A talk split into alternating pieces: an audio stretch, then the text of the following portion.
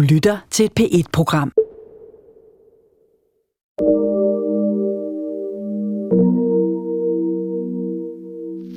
Vi vil have en radio med frisk luft og godt humør. Jeg har indtryk af, at nogen næsten er født gamle, og andre aldrig bliver det. Jeg tror, at sex er det vigtigste. Nogle går først ud for neden, og andre går først ud for oven, ikke? Man får visse svagheder, visse skavanker. Der bliver sagt, at man vil have alle de mennesker, der er. Det er en løjret løgn.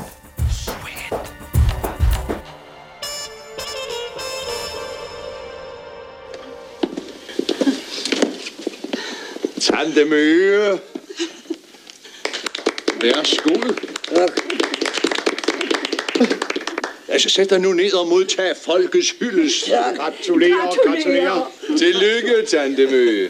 Aldrig så man så ung en 100-årig. Nej, det har han ret i. Hun er kun 90. Hvad siger de? Hans Christian, hun er kun 90.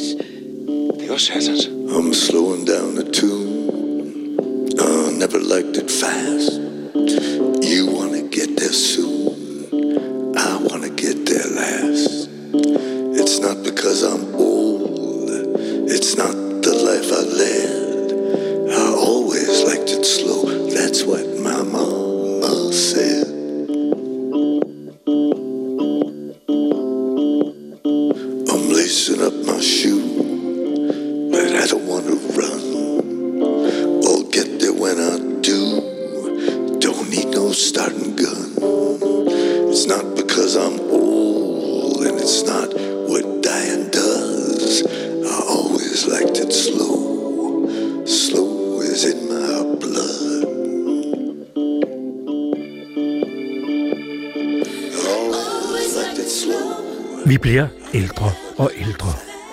Selv Leonard Cohen bliver ældre. Ja, nærmest sådan gammel. Det kan man jo høre på hans stemme, selvom han hverken slipper guitar, mikrofon eller nogle af de dejlige kvinder, der altid omgiver ham. I dag sender majestaten måske ikke længere kaffe, men i hvert fald en hilsen på undersåtternes 100-års fødselsdag, og nu også på 105 års fødselsdagen. Og det stopper ikke der. Verdens første videnskabeligt fremstillede medicin, der skal hindre os i at blive ældre, vil ifølge det britiske ugemagasin The Economist blive afprøvet på mennesker fra begyndelsen af næste år. Forskerne, der er engageret i forsøgene, er overbevist om, at det ret snart vil lykkes dem at finde en metode til at bremse aldring og hjælpe mennesker til at leve et godt liv, til de bliver både langt over 110 og 120 år gamle. Det lyder som farver nye verden, lidt science fiction-agtigt, men forsøg med dyr har allerede vist, at diabetesmedikamentet Metformin dramatisk kan forlænge livet hos forsøgsdyr. Og nu har sundhedsmyndighederne i USA altså givet tilladelse til at forsøge sig på mennesker. Det helt særlige ved den nye behandling er ifølge en af videnskabsmændene bag forsøgene, at behandlingen ikke bare er i stand til at forlænge livet, men også gøre kål på helbredsmæssige bivirkninger, som vi normalt forbinder med alderdom. Man forestiller sig, at den her livseliksir skal ordineres som en slags vaccine allerede i en tidlig alder mod alderens hervne fremadskriden. Som en af de begejstrede og selv noget overraskede forskere siger til The Economist, så vil mennesker naturligvis ifølge kalenderen blive ældre, men de vil føle sig yngre. Mange vil selvfølgelig påstå, at det allerede er sket for længst. Børnefamilier, der har spændt buen hårdt med villa, Volvo, Vorsebåd og flere ferier årligt, og dermed dobbeltarbejde og overarbejde, klager i dag over, at bedsteforældre ikke står standby, men selv har travlt med at realisere sig. De gamle forstår ikke længere, at de er gamle og aflægs, og skal være glade for trumrum og børnepasning. Videnskabsfolkene understreger, at det ikke er evigt liv eller ungdommens evigt springende kilde, de søger. Deres sigte er at sikre os et godt liv, så længe vi er i live. At vi så også lever længere, det er så nærmest en bivirkning, påstår de. Radioklassikerne er gået i arkiverne for at finde alderdom og gamle, mens de endnu er her. Og meget passende kan vi begynde med sygeplejerske, forfatter og debattøren Rimor Thor, der selv levede et langt, aktivt og engageret liv, og her i programmet Kvart i 5 i 1983 blev stillet følgende spørgsmål. Hvad vil det egentlig sige at blive gammel? Ja, det er jo et stort spørgsmål. I det, øh, jeg har indtryk af, at nogen næsten er født gamle, og andre aldrig bliver det. Og det eneste konkrete, man har at holde sig til, det er, at man har en dåbsattest eller fødselsattest, eller hvad man nu er udstyret med. Og den stemmer jo ofte slet ikke overens med det, man selv føler. Det betyder naturligvis ikke, at jeg ikke ved, at jeg er gammel. Og det oplevede jeg blandt andet første gang egentlig rigtig bevidst, da jeg sad ved det festdækkede bord ved min 75-års fødselsdag. Og jeg skulle jo holde en tale til de tilstedeværende, og så måtte jeg jo sige, altså nu er jeg åbenbart gammel. Det må jeg se og lære at være. For jeg synes lige frem, at det er noget, jeg skal forsøge at lære. Og det følte jeg mig særlig forpligtet af de første par år. Men det har jeg opgivet, for nu har jeg altså fundet ud af bare at være mig selv. Og øh, naturligvis er man ikke den samme i særdeleshed. Fysisk er man ikke den samme, som man var, da man var ung. Man får visse svagheder, visse skavanker, men øh, åndeligt set, eller jeg vil snarere sige følelsesmæssigt set, synes jeg egentlig ikke, der er sket den store forandring. Og det er også meget vigtigt, at man sørger for stadig at have en rimelig kontakt. Ikke alene eller først og fremmest med gamle, men også med de andre aldersklasser. For hvis man ikke har sin fortid med sig, og lever i nutiden med henblik på også at se lidt ud i fremtiden efter evne, og hvordan man mener, fremtiden helst skulle forme sig, så synes jeg ikke mere, det er noget liv. Du siger fremtiden. Øhm, fremtiden er ikke så lang for dig. Nej, men netop på grund af, at den ikke er så lang, så har jeg besluttet at leve så intenst som overhovedet muligt. Og som jeg plejer at sige det, mit ideal er at leve hver dag, som om det var den sidste. Jeg vil meget nødig gå i seng en aften og synes, at dagen har været tom. Men det hænder naturligvis. Og det synes jeg er dødtrist. Og så beslutter jeg, altså i morgen, der vil du gøre det bedre. Og med hensyn til fremtiden, som naturligvis er kort for mig, så er fremtiden for mig også det, at jeg vil gerne være med til i, den, i det omfang, hvor det er muligt for mig, at støtte den ungdom, som skal til at bære verden, når jeg er borte. Og den trang bliver naturligvis ikke mindre, når man har børn og voksne børnebørn, som efter alt, hvad vi kan se i dag, står i den måske vanskeligste situation, nogen ungdom har stået i indtil nu. Uh. Det er Karen. Goddag. Og det er Viggo. Velkommen. Tak for det. Goddag. Jeg kan desværre ikke se Goddag, goddag. Peter, undskyld. Goddag, Peter.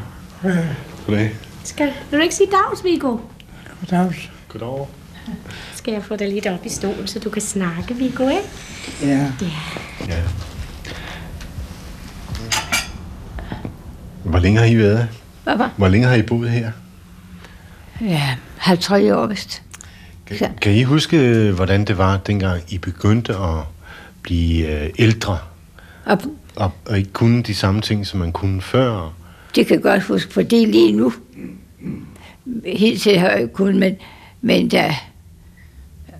Ej, ej, vi var så gamle, vi var så gamle, da vi kom, så... Og jeg fik, øh, jeg fik et chok. Det er jo ikke let for gamle mennesker at, at gøre forandringer. Så ja, så jeg fik et chok med, at jeg har haft noget feber, og så, så blev jeg så forskrækket. Og hvad? Ja, og, og ikke at være, hvor jeg havde boet i 60 år. Jeg var så hjem, ikke? Ja. Det, det bliver man jo forskrækket over. Nej, men der, det er, når man ikke kan se, og jeg kan jo ikke se, så, så kan man jo heller ikke høre ret godt. Nå. Og så har man netop brug for sig. Kunne høre godt, men det forsvinder også. Og nej, det er mere, vi bliver for gamle. Jamen, hvad vil det sige at blive for gamle? Ja, det vil sige, at så er man færdig. Jamen det. Jamen, det er man jo. Der er jo ingen, der har brug for os. Vi, vi har brug for hinanden, altså. Og det er, det er, hvad vi kan. Og så spiser jeg noget. Jeg kan ikke, ja, vi får god mad, men jeg kan jo ikke se, hvad jeg spiser. Jeg, kan ikke, jeg prøver mig ikke om at spise noget, jeg ikke kan se. Det er i hvert fald, det er jo ikke noget fortrin, kan man godt sige, at blive gammel. Det er det ikke. Kunne man på en eller anden måde gøre det sådan, at det ikke var så slemt? Eller ligefrem, det var godt? Og det, det, i en vis forstand kan det jo nok være det, som, for så vidt som man ikke behøver at spise, spekulere på, på det daglige, men øh, man savner alligevel noget at bruge resten af sin hjerne til. Man kender jo ikke ret meget ud over sig selv, når man først kommer så vidt. Det gør man ikke, og så, så sidder man, så bliver man søvnig og falder i søvn, og så, så vågner man op og får en lille pasjar. Så har man gæster. Og det er, vi er mange, der er flinke til at komme og se til os. Jamen, du er også dejlig at komme og Papa. tale med. Du er også dejlig at komme og tale med Karen. Og ved du hvad, Karen? Øh, Du taler ikke nutid, du taler om, hvad du har oplevet. Du har hele tiden noget at fortælle os, og det er dejligt. Jeg kan ikke huske, at jeg har oplevet noget. Ja, du har Det er alt det, jeg har oplevet i de sidste, det meste den tid, ved jeg gift i, i hvert fald over 60 år. Det forekommer mig, når jeg sådan øh, tænker på det, at de putter ned i store, store æsker. Og så har jeg tænkt, at du skal kigge på de æsker en gang, det gør jeg ikke. I store træk kan jeg måske huske, hvad det var, men, øh, men, øh, nej, men de æsker, dem, de her sådan, står med i min bevidsthed, men de har aldrig eksisteret. I lever ikke bare i fortiden, altså. Nej, hvad skulle vi der? Jo, det, det gør vi under tiden, men det er nej, fortiden, den. Lever du i nogen fortid, Viggo? Nej, det gør Viggo heller ikke. It don't hurt anymore.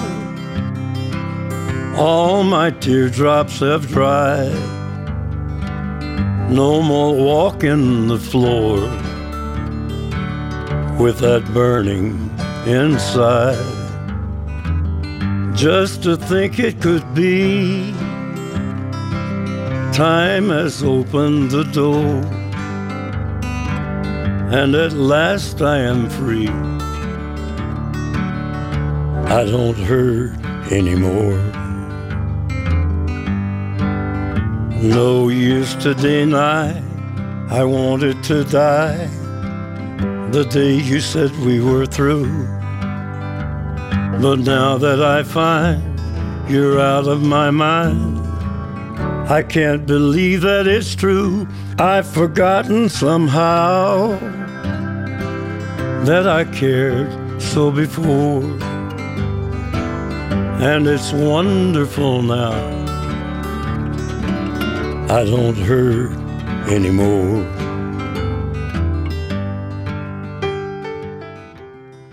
Ja, jeg har så- sådan set ikke rigtig været ramt af, af den helt store sorg, så jeg kan ikke udtale mig om det. Og jeg har så lyst til at så er jeg blevet ramt af noget sådan, jeg synes, at, at det var kedeligt og sorg. Så hænger jeg mig ikke i det, så siger jeg, jamen jeg skal jo leve videre. Det kan jo ikke nytte noget, jeg hænger mig i, at det der var så kedeligt, eller, eller det, at det var så og så ulykkeligt. Jeg må bare sige, nå ja, tage stilling til det, og man behøver ikke at være ligeglad med sine omgivelser, selvom man så rent øh, nervemæssigt og psykisk ikke lader sig for meget gå på af det. Og jeg har på alle mulige måder altid kun set de lyse tider af tilværelsen. Det, det ligger så dybt i mig, så det er ikke noget problem. Forfatter, foredragsholder og altså også radiomand Bjarne Nielsen Brost samlede i begyndelsen af 1980'erne stemmer om det at blive gammel i Danmark. Dengang var befolkningssammensætningen en anden. De gamle var en minoritet og nærmest sådan lidt kuriøse. Noget man kunne lægge under mikrofon i radioen, velvidende at fødselstallet var stadig faldende, og at der ude i fremtidens horisonter lurede en alderdom, befolket af store krigsårgange. Ordet ældrebyrde var endnu ikke blevet lanceret af økonomer og politikere på det her tidspunkt, hvor alderdommen simpelthen bare var interessant. For det første må vi jo erkende, at gamle er et dejligt udtryk. Fordi vi er gamle, og hvis vi ikke erkender det, så er vi latterlige. Vi er gamle, og når vi pludselig skal se døden for os, så, så synes vi, den er forfærdelig og hæslig og modbydelig, for vi elsker jo livet, lige med hvor gamle vi bliver. Men i virkeligheden, så er vi gamle jo øh, øh, øh lysseende og glade, og vi gerne fortsætte livet. Vi bryder os jo ikke om at dø. Vi er jo stadig skubbet ud og have det rart, men en gang imellem er vi jo meget bange og tænker, nu sker det i nat. Nu får du hjertebanken. Nu styrter du ud og lukker hoveddøren op, så vores hund kan komme ud og sådan noget, eller min hund kan komme ud, og folk kan komme ind og hjælpe den. Mm, mm, for man tænker jo ikke så meget på sig selv, men man synes, det er videre stykkeligt. Men vi har jo gået livet igennem, og er kommet til det, at vi er gamle. Derfor er der en ting bag ved døden, som vi er bange for. Og det er det værste. Det er det regnskab, som der i virkeligheden står. Har du gjort så meget dårligt, så er det lige meget, hvor religiøs minded man er. Om man har et religiøst sind, eller man er følsom, eller noget. Men i virkeligheden, så har man jo altså mad på sin debet side, man skal have ordnet. Og derfor tror jeg, at det er den, vi er bange for. For vi har jo en samvittighed, og det er den, vi skal bruge. Men vi har jo for sent opdaget det, og som unge flygter vi jo ud og synes, det hele går nok, og når vi bliver 50 og 60, så er vi jo unge og vasket med det hele. Men når vi bliver 70, så begynder vi at føle, at der er noget, der skal gøres op, og det er det, vi er bange for. Derfor er vi bange for døden.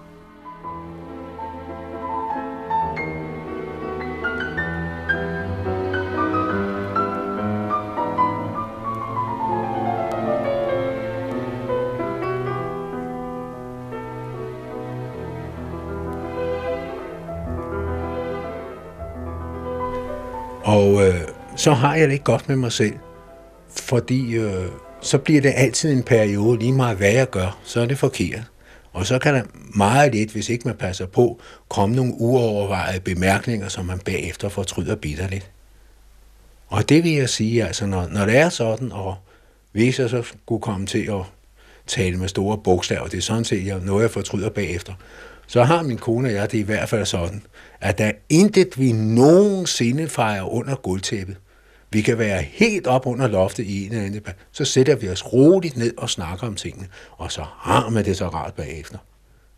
Tænk, øh, i en alder af 72 år, nej, jeg var 71 sidste år jo, øh, så går jeg til musikundervisning, fordi jeg har altid været interesseret i, øh, i musik. Men det var først sidste år, jeg sagde til ham selv, nej, nu kan du øh, komme for mig musikundervisning på, for 45 kroner for 32 timer, ikke? Og det synes jeg, det er fint. Angst er mangel på karakter, fordi man er usikker. Og den besidder jeg stadig meget. Jeg er tit angst, og øh, så er jeg lidt angst for, for, for terror og vold. Og jeg tænker så tit på, skal jeg nu rulle for, eller skal jeg trække fra, når jeg gerne vil se stjernerne, der kaster sig ned over himmelvælvet uden for mit store vindue i soveværelset, og når månen glider fra venstre øh, øh, vindue og hen til højre, så tænker jeg, ja, Øh, det er jo skønt, og jeg snuser luften ind og lukker vinduet op, og jeg ser det hele så dejligt. Men pludselig kan jeg tænke, nu kommer der en terrorist og skyder mig, eller der er en, der bryder ind igennem vinduet og skærer halsen over på mig. Det er angst. Vi er blevet angst alle sammen, for vi mangler altså selvtilliden. Det er, hvad vi mangler her på denne jord. I skabet hænger fire gamle kjoler og to små snørestøvler står til pynt. På bordet står en halvtømt flaske portvin Det er en dag, som næppe er begyndt. I sengen ligger der en gammel dame. Og hendes ansigt, det er vidt og blidt. Hendes alder, den er hendes egen. Og det er morgen, som det er så tit. Nu står hun op og kigger ud til våren. Og vand og blomster, som sig hører og bør. Giver mad til katten og laver en kop kaffe. Der er en hemmelighed i alt hun gør. Så går hun ud i dagen for at handle. Lidt ost og brød, en flaske mælk og vin. En gammel dame i en gammel kjole. To snøre støvler og en duft jasmin. Nu sætter hun sig på sin bænk i parken Så klokken må være 11 godt og vel. Jeg har to liv, det plejer hun at sige. Det første fik jeg, men dette tog jeg selv. Jeg levede mange år som ydmyg husmor Og gjorde kun det, man sagde, der var min pligt. Jeg tag, jeg passede mand og børn og vaskede. Så døde han, nu er mit liv et digt. I skabet danser to små snørstøvler fire gamle kjoler synger med. Til tonerne af hendes mange drømme. Og sangen handler mest om kærlighed. Nu slutter sangen, resten må du tænke. Og der er meget, som man ikke ved.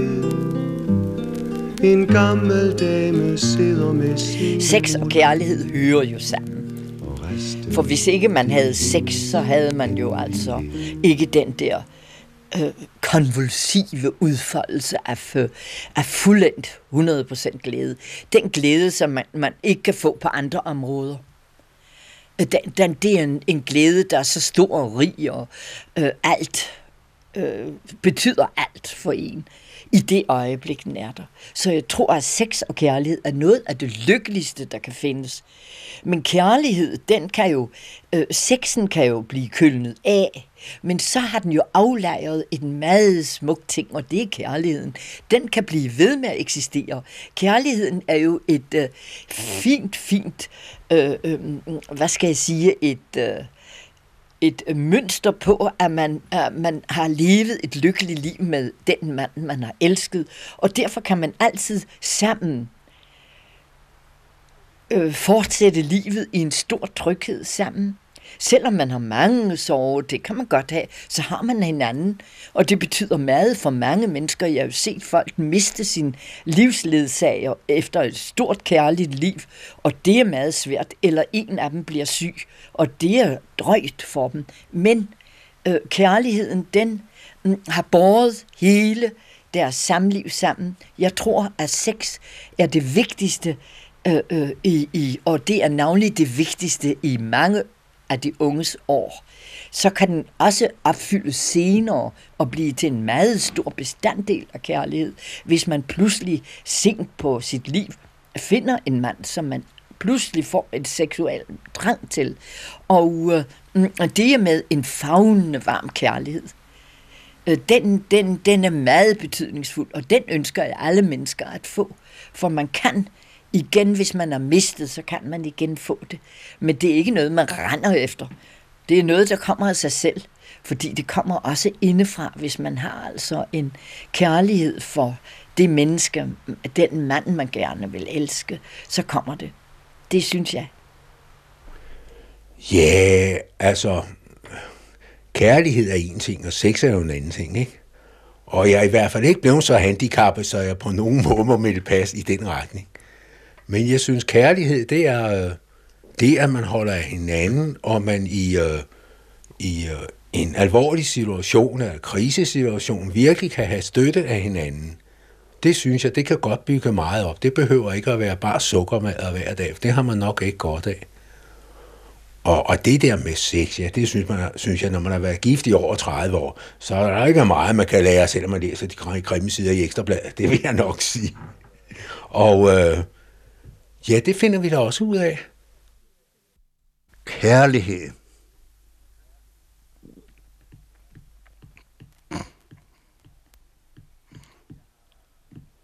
Jeg har øh, haft en dejlig kone og har to dejlige drenge.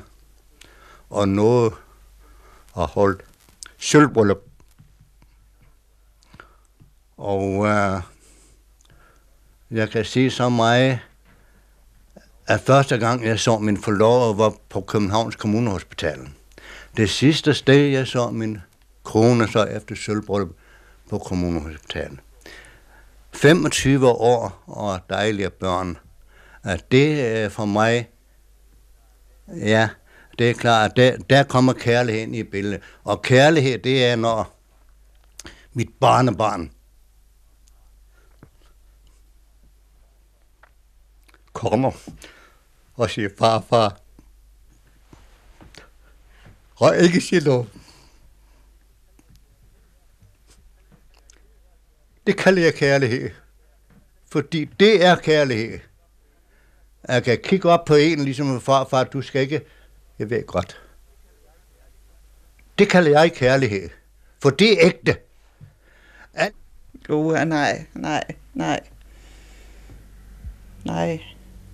Jeg har været gift to gange, det er rigeligt. Der skal ikke snakkes om kærlighed. Hvad er kærlighed, for eksempel, forresten? Ja, jeg, jeg ved ikke. Det, det, det er meget, meget svært. For kærlighed kan jo være så mange ting. Jeg, jeg, jeg vil da holde på, at et ægteskab holder sikkert bedre, hvis det er venskab. Men det kan jo også være en slags kærlighed. En god kammerat eller en god veninde, det er da bedre end et dårligt ægteskab. Jeg tror ikke på ægteskab. Det tror jeg ikke på. Det, er, det, det med ægteskab og kærlighed, det er jo det, om man kan tolerere hinandens svagheder. Jeg har for mange til, at jeg tror, jeg tror ikke. Nej, nej, nej, nej. Jeg tror, det er bedst at være alene.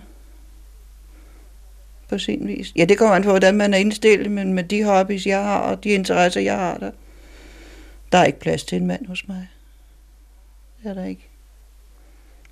Jeg har oplevet meget kærlighed, men ikke, ikke det seksuelle kærlighed. Det, det synes jeg ikke betyder ret meget. Jeg mangler samtidig en at holde i hånden, og en at tale lidt med. Og, men det, der, der følger alt for mange ting med. Det, det er jeg gået helt fra alt det der.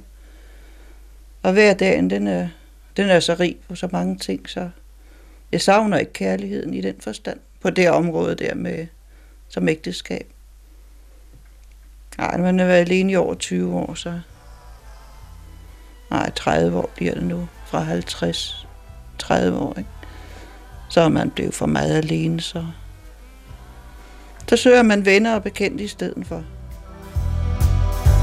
Dance me to your beauty with a burning violin. Dance me through the panic till I'm gathered safely in. Lift me like an olive branch and be my homeward dove and dance me to the end of love. Yeah, dance me to the end oh of love. Let me see your beauty when the witnesses are gone. Let me feel you moving like they do in Babylon.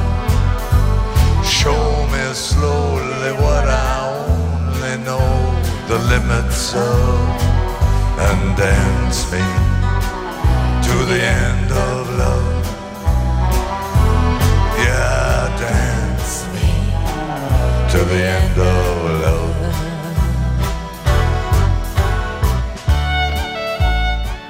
Den danske befolkning er vokset med knapt en halv million gennem de seneste 20 år. Over halvdelen af dem er over 65. De er altså gamle. Pensionister i hvert fald. På overførselsindkomst, mimrekort og hele balladen. Januar 2014 var der i Danmark 1.026.734 over 65. Cirka dobbelt så mange som i 1980, hvor pensionisttilværelsen blev beskrevet sådan her af Volmer Sørensen og Grete Sønk i revyvisen Livets Gang. Se ugen starter mandag, hvor mor hun står op sådan ved halv otte tiden. Mens far han sover revesøvn og tager et ekstra kvarter til på siden. Så får vi morgen kaffe med tørbrød, der ristes og tager vores piller. Så støver mor lidt af. Mens så far støver rundt for at finde sine briller. Så går vi i brusen og handler, og så går vi hjem med vores frokostavis. Og spiser og læser om OL og LO og olien og bolien, der stiger i pris. Og så tager vi os en lur, Og mens mor laver mad, slapper far det igen af. Og efter middagen glor vi på tv, og så er vi færdige med den dag. Så kommer vi til tirsdag, hvor mor hun står op sådan ved halv otte tiden. Mens far han sover revesøvn og tager et ekstra kvarter til på siden. Så får vi morgen kaffe med tørbrød, der ristes og tager vores piller. Så skal jeg huske at tipse. Men det kan han først, når jeg hitter hans briller. Så går vi til købmanden og tipser, og så går vi hjem med vores frokostavis. Og spiser og læser om OL og LO og olien og bolien, der stiger i pris. Og så tager vi os en lur. Og mens mor laver mad, slapper far det igen af. Og efter middagen glor vi på tv, og så er vi færdige med den dag. Men så er det blevet onsdag, hvor mor hun står op sådan ved halv otte tiden. Ja, når det var sådan her, man forestillede sig pensionisttilværelsen, som en ørkesløs vandring hen efter morgenbrød og tilbage til tv-skærmen, så var der vel ikke noget at sige til, at de yngre og driftige generationer med travle jobs og medlemskab i Dansk Jurist- og Økonomforbund begyndte at operere med begrebet ældrebyrden. Levealderen og den generelle sundhedstilstand i Danmark er steget så meget, at hver dansker i gennemsnit har fået godt 25 leveår mere i løbet af det 20. århundrede. Og det er da en utrolig god historie, at vi sådan kan se frem til at leve 25 år længere end vores bedste forældre. Ikke desto mindre bliver historien næsten altid fortalt som en gyser, der handler om, at de ældre bliver alt for gamle og alt for dyre for resten af samfundet. Ældrebyrde eller ældre styrke.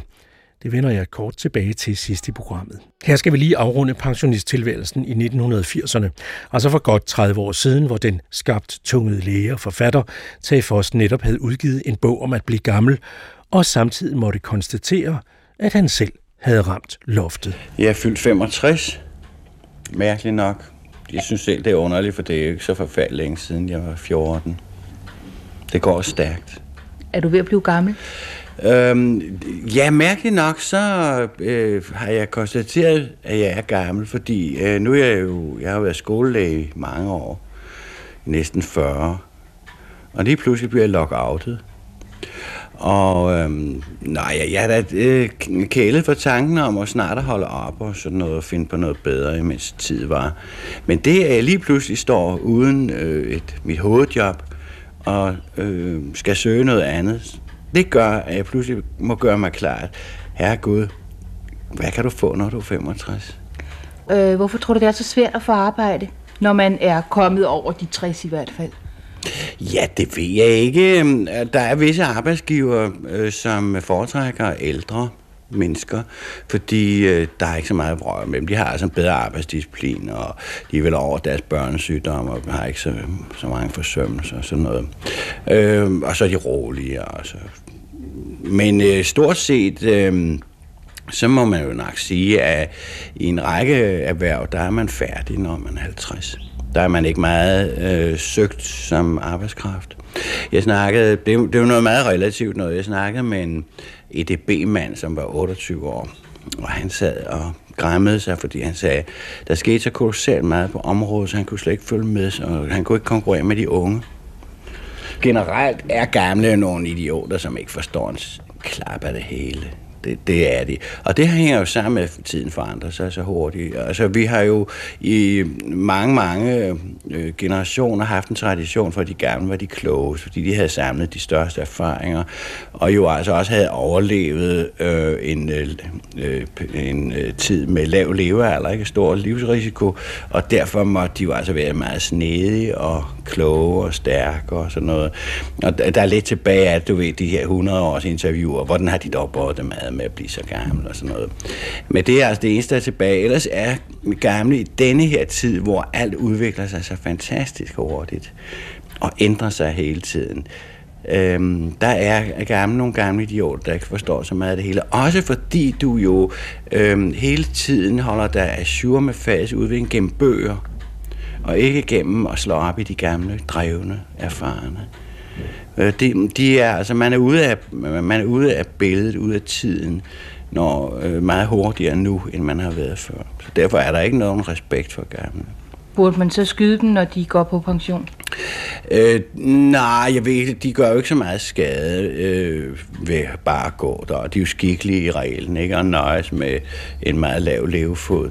Generelt øh, øh, er de forfærdeligt skikkelige og øh, meget manipulable øh, politisk, fordi de, de det, det er politisk omkostningsfrit at skære i gamle sociale øh, baggrund.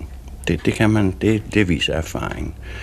Så det, de gør vel ingen skade, men jeg vil da nok sige, at, at holdningen, øh, det skal ikke være mig, der siger det, men altså holdningen er jo nok den, at øh, vi kan nok ikke evigt fodre på disse gamle øh, skrottede øh, personer, som ikke kan bruges til noget.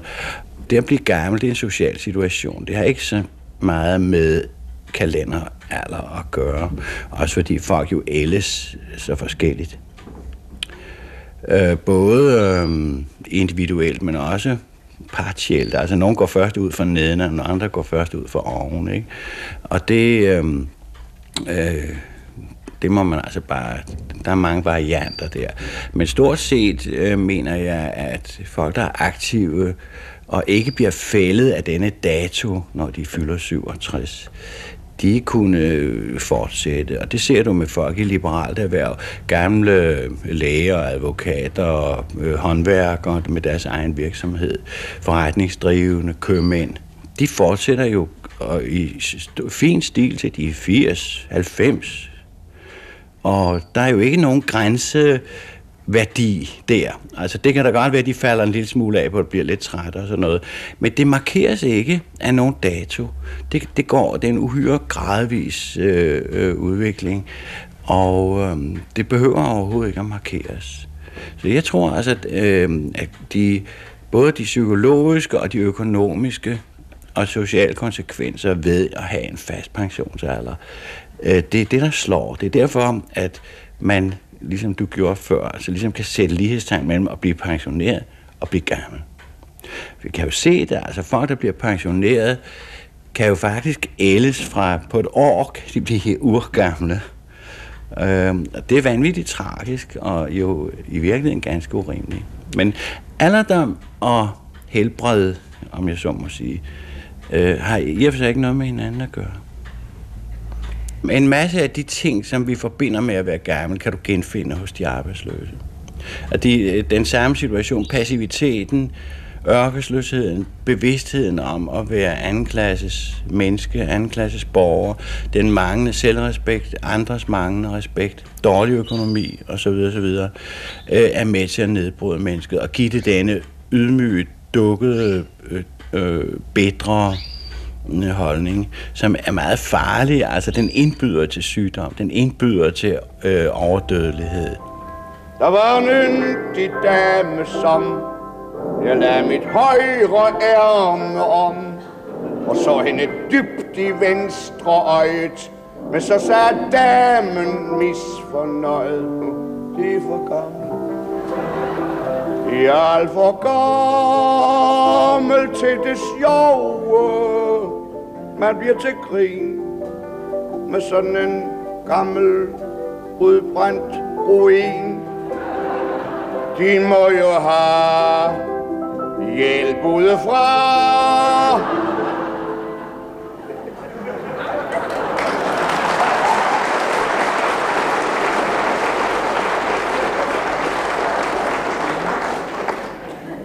til det grove. En med popben, der kan sno sig gemytligt om en. For selv i mørke kan jeg let mærke, hvis der vens. Navnlig hvis ben, der hører hjemme hos en, der fra 94 med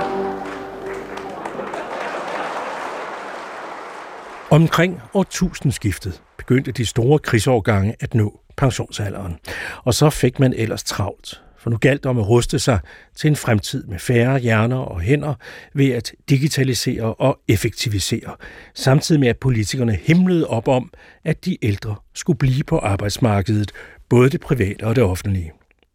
Og det var der mange ældre og gamle, der gerne ville, men som opdagede, at det moderne management hellere ville bruge kinesisk og indisk arbejdskraft, og herhjemme savlede efter den digitalt indfødte ungdom. Der står en dame i et køkken i Bilund og steger frikadeller. Mange frikadeller. Håndelaget er helt uomtvisteligt, og hun går til opgaven med koncentreret energi. Afmåler farsen i præcise portioner, bruner, vender og eftersteger i ovnen.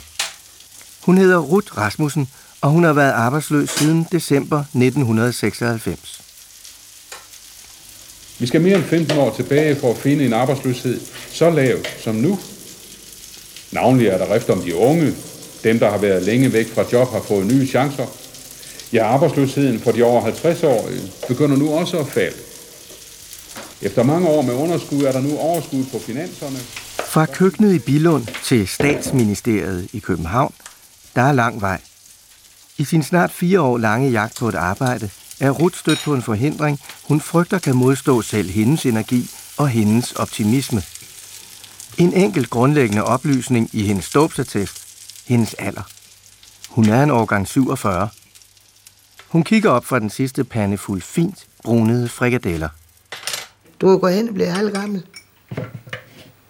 Så øh, hvem, hvem vil have? Der bliver sagt, at man vil have alle de mennesker, der er oppe i den alder. Det, uh, det skal man gøre, og hvor er det godt, og så videre. Det er en løgret løgn. Jeg kommer fra en lille øh, husmandssted, og er den ældste pige, har kun en storebror, og resten det er små søsken. Øhm, der skulle tjene penge. Altså det, det, der var et råd til, at vi var fem, der gik til skole en gang, og der var simpelthen ikke penge til, at jeg skulle ud og klare mig selv. Og så blev jeg gift. Og året efter fik vi vores første barn. I syv år, der var jeg både mor og hustru og skulle lave maden og gøre rent og sådan nogle ting. Så fik jeg arbejde på Lego. Og det var jo en sovepude uden lige, for, for mig var det jo næsten en livsforsikring. Så havde jeg et godt stykke arbejde, og hvis man passede sit arbejde, jamen så havde man et godt arbejde. Og øhm, man hørte jo aldrig om, at Lego fyrede folk, altså tværtimod. Jeg var alt for sikker på, at det her, det kører bare. Og det gjorde det altså. Hvorfor jeg ikke er i arbejde, er, er, er, svært for mig at besvare. Jeg kan kun konkludere. Der findes jo ikke øh, meget bekendt nogen øh, videnskabelige undersøgelser af, hvorfor, hvorfor, øh, hvorfor virksomheder ikke, ikke ansætter mennesker over 50 år, typisk. Lars Ravn er 54 og bor med sin kone i et lille gårdhavehus i Viby J i udkanten af Aarhus. Det er to år siden, han som så mange andre blev ramt af rationaliseringer. Men til forskel for de fleste, var Lars på sin vis selv med til at bortrationalisere sig selv. Jeg var selv som marketingchef i virksomheden. Og det indebar jo, at jeg var ansvarlig for, øh, for ja, cirka 30 medarbejdere. Og det vil sige, at jeg var ansvarlig for øh, selvfølgelig både ansættelsen og det, man med et pænt ord også kalder afvikling af medarbejdere. Altså, det vil sige fyring af medarbejdere, hvis det var nødvendigt. Og, øh, Øh, og jeg var ansvarlig for virksomhedens omsætning, som på det tidspunkt lå på 300 og cirka 25 millioner kroner. Og øh, jeg vil sige, på det tidspunkt øh, var jeg nok også øh, meget fixeret på, på resultater. Det kan man sige. En af Lars Ravns opgaver var at fremlægge en effektiv redningsplan, og planen omfattede også det område, hvor han selv arbejdede. Og så blev hans stilling overflødig. Fra den ene dag til den anden sad Lars på den anden side af bordet. Jeg har altid forsøgt øh, øh, i, øh, når, jeg, når jeg selv har været i en situation, hvor jeg har måttet, øh, hvor jeg har måttet tage afsked med en medarbejder, har jeg prøvet at, øh, at, at, at, at, at, at forklare, at, at den situation, øh, at, at vedkommende skulle, i stedet for at betragte det som en, en tabt mulighed, skulle, øh, skulle betragte som en mulighed for at, øh, for at få et nyt liv, for at skabe sig, for at komme videre i sit liv, for, for, øh, for, for at få nye øh, udviklende, udviklende stillinger. Ikke?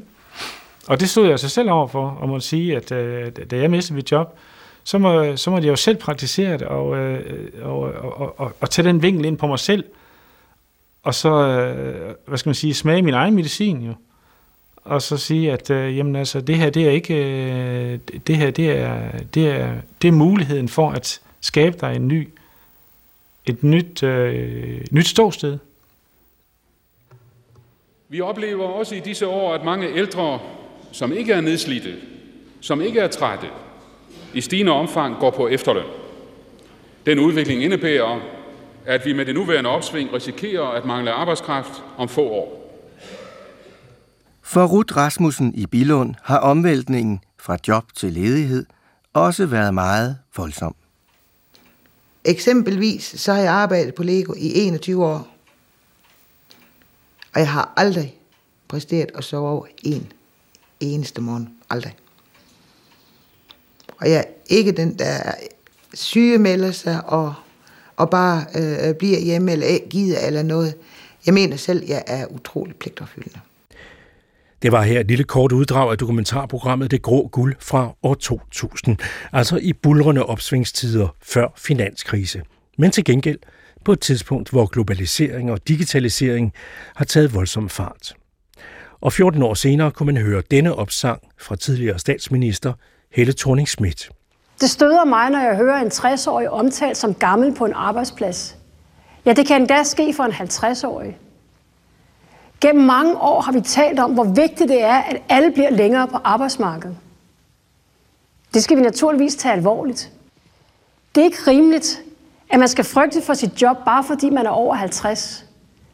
Det er heller ikke klogt, hvis der er arbejdspladser, som per automatik skiller sig af med de erfarne. Et langt liv giver et bredere perspektiv på mange ting, og et overskud til at lære fra sig. Det er der mange arbejdsgivere, som ved. Men jeg vil opfordre til, at endnu flere gør sig fri af myten om, at ungdom altid er bedst. Derfor vil jeg i aften sige til både private og offentlige arbejdsgivere, giv erfarne jobansøgere en færre chance. Jeg har spurgt konsulent Martin Stabel i ældresagen om kursen på det grå guld på arbejdsmarkedet i dag. Og han siger, at der er flere og flere ældre, der er i beskæftigelse i aldersgruppen 59 til 65. Men at det samtidig er et stort problem for ældre, der mister deres job efter de 55, at finde nyt arbejde igen. Og det har blandt andet noget at gøre med virksomhedernes konstante omstillinger og fornyelser i forhold til ny teknologi.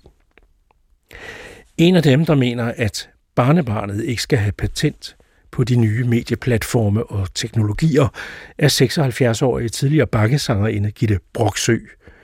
Hun har fået over 35.000 hits på YouTube med sin egen rap. Her er hun, Gitte. Forleden i god aften Danmark sad en ung politiker. Han var så klog, så klog, så klog, en rigtig samfundskritiker. Han brugte et uartigt ord. Vi kiggede på hinanden og sagde i blandet kor. Ældrebyrden, hvad er det for noget gylde? Ældrebyrden, vi har aldrig lært at skylde. Jø, jø, jø, jø, jø, jø. Når man er fyldt 70, så går en uge som en vind. Og heldigvis så har man da sit lyse barnesind, når telefonen ringer mandag morgen klokken 7, og svigerdatteren siger, ja du tror det er lyv. Nu er Emilie syg igen, og jeg skal til et møde, og hun har feberøjne, hendes kinder er så røde. Farmor styrter straks derhen og synger nogle sange, faktisk rigtig mange. Min mand igennem 40 år har også nok at lave. Han ordner deres have. Yeah, yeah, yeah, yeah, yeah, yeah. Så er klokken 4, vores søn er kommet hjem. Det var sørme heldigt, der er stavgang klokken 5. Efter turen samles vi hos Hans, for han giver mad. Og klokken 10 er farmor nok en lille smule flad. Vi triller hjem i seng, og før jeg putter under dynen, så væser jeg forarvet ud af trynen. Ældrebyrden. Selve ordet er så klodset. Ældrebyrden. Jeg bliver rasende og tosset. Jø, jø, jø, jø, jø, jø. Om tirsdagen får jeg flyttet vores eget støv og skidt. Sammenbit, sort til hvidt. Eva har jeg slidt. Okker, gokker, gummiklokker, sofa, lokker, så for pokker. Valborg skal jo hentes, hun skal ned og købe ind. Hun er næsten blind, så vi følges ad i centret, hvor vi køber frugt og godt, og en kop kaffe er jo skønt. Så retur med Valborg og afsted til gospelkor med mange svære ord. Jø, jø, jø, jø, jø, jø. Ældrebyrden. Hvad må det nu er for noget? Ældrebyrden. SU har vi aldrig fået, men hvad skulle vi dog gøre uden netværk? Ja, det er bunkettværk. Viggo reparerer alt med tandhjul i. Og Else er kanon til zoneterapi.